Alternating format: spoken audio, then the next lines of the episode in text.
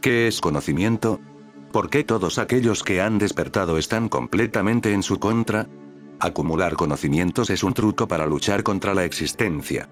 La erudición es una herramienta en manos del ego. Acumular conocimientos es un conflicto. La parte está intentando conquistar el todo descubriendo sus secretos.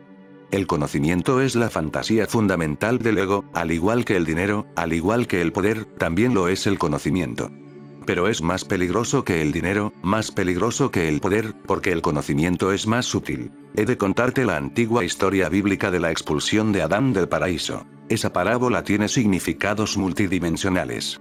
Uno de esos significados es laoxiano. Dios creó el mundo y le dijo a Adán que no comiera la fruta del árbol del conocimiento, pero ¿por qué particularmente del árbol del conocimiento? Parece absurdo. Si hubiera prohibido a Adán matar, lo entenderíamos. Si hubiera prohibido a Adán el sexo, entonces todas las religiones del mundo lo habrían entendido. Pero Dios ni prohibió el sexo ni la violencia, sino el conocimiento. El conocimiento parece ser el pecado original. ¿Pero por qué lo prohibió Dios? ¿Por qué es peligroso el conocimiento? Porque el esfuerzo mismo por desvelar los secretos supone una agresión. La mayor agresión. El esfuerzo mismo por desvelar los misterios es violencia. Y tus esfuerzos por saber, revelan que estás dispuesto a pelear. Si no fuera así, ¿para qué querrías el conocimiento? El conocimiento es el mecanismo de la agresión, de la lucha y del conflicto. La parte está intentando revelarse. La parte está intentando tener su propio centro separado del todo. La parte está intentando convertirse en el centro del mundo. No es que Dios lo prohibiera. Dios es la parábola más bonita. En ninguna parte existe nada como Dios. No lo busques, porque lo estarás buscando en vano. Nunca lo encontrarás. Dios es una parábola, pero hermosa. Te descubre muchas cosas. Pero no las entenderás si crees que Dios es una persona. Dios no es una persona. Sucedió. Una vez asistí a un gran diálogo filosófico. Estaba sentado en la casa de un hombre rico, en su bonito salón. Él no paraba de hablar, pero entonces sonó el teléfono en la habitación de al lado y tuvo que dejarme. Y fue una suerte que tuviera que salir porque si no, me habría perdido este gran diálogo. Junto a mí había una gran pecera y dos carpas doradas nadaban en ella. La más joven, de repente, se detuvo y preguntó a la otra. ¿Crees en Dios? La más joven parecía una gran filósofa, una buscadora. La mayor, como si fuera su gurú, le dijo. Sí. ¿Quién crees que nos cambia el agua todos los días? Si Dios no existe, ¿quién es el que nos cambia el agua todos los días? Todas las ideas sobre Dios son algo así. ¿Quién crees que ha creado el mundo? ¿Quién supones que sigue controlando el mundo, dirigiendo el mundo? Son solo mentes limitadas, pequeñas conceptualizaciones. Dios no es un concepto, es una parábola. Cuando digo, Dios prohibió, recuerda que no me refiero a que alguien prohibiera algo. Simplemente refleja una manera de expresar que la existencia prohíbe el conocimiento. La existencia permite la inocencia y prohíbe el conocimiento, porque en la inocencia la parte se une al todo, permanece unida al todo, es una con el todo, y en el instante en que empieza a acumular conocimientos, surge el ego, cristaliza el ego. Ahora la parte deja de fluir con el todo. Ahora posee su propia mente. Elige hacer ciertas cosas y no hacer otras. Ahora tiene sus propias opciones, ahora tiene sus propias preferencias y rechazos. Este es el significado de la historia. De repente, Adán y Eva fueron expulsados del paraíso. Te debes de haber preguntado dónde estaba ese paraíso. No es un lugar geográfico, es un estado psicológico mental. La inocencia es el paraíso, el conocimiento es la expulsión. Todo niño nace como Adán o Eva, en el paraíso. Pero entonces empezamos a enseñarle cosas, empezamos a condicionarlo. Toda la gente, todos los maestros que lo condicionan, todas esas personas que intentan convertir al niño en un almacén de conocimientos, son la serpiente que convenció a Eva de que comiera el fruto del árbol del conocimiento para así convertirse en Dios, para tener su propio centro al igual que Dios tiene su centro.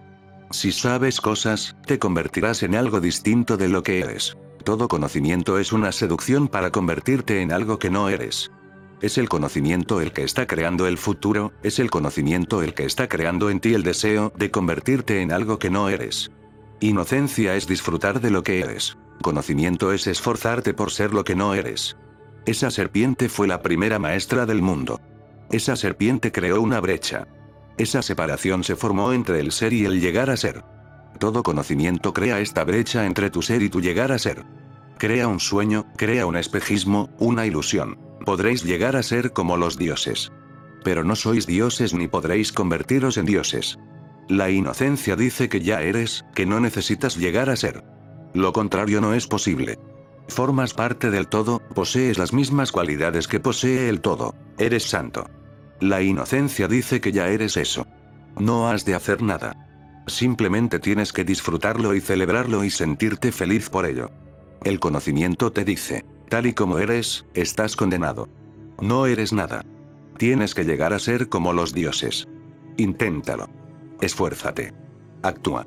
Disciplínate. Recuérdalo. El día en que el niño empieza a pensar en el futuro, pierde su inocencia.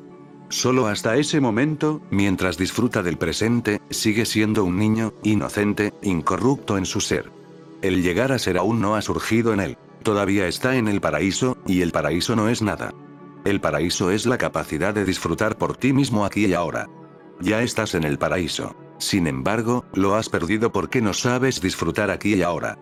Piensas y haces planes para el futuro, para cuando seas como los dioses. Entonces lo disfrutarás. El conocimiento crea el futuro, el conocimiento crea el deseo. El conocimiento crea el llegar a ser, el conocimiento es samsara, la rueda. Cuando estás en la rueda das vueltas y más vueltas sin llegar a ninguna parte. El conocimiento es el mundo. Cuando Jesús dice, mi reino no es de este mundo, se refiere al mundo del llegar a ser. No se refiere a este mundo, al mundo de los árboles y los pájaros que cantan, de la lluvia que cae, del cielo y las nubes, no.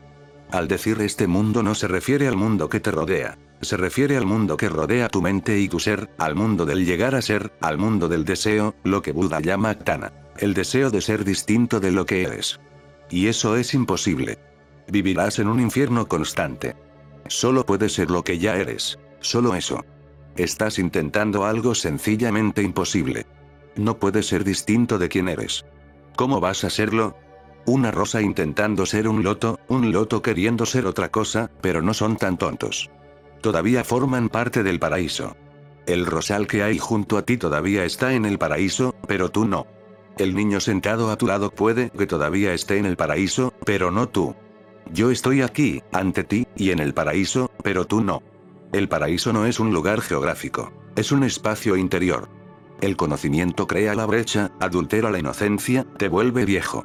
Si no fuera por él, siempre serías como un niño. Y cuando Jesús dice, y está absolutamente en lo cierto, que a menos que te vuelvas como un niño no entrarás en el reino de Dios, te da la llave secreta para abrir de nuevo las puertas, ahora cerradas, del paraíso. El conocimiento es el que te expulsa, no Dios.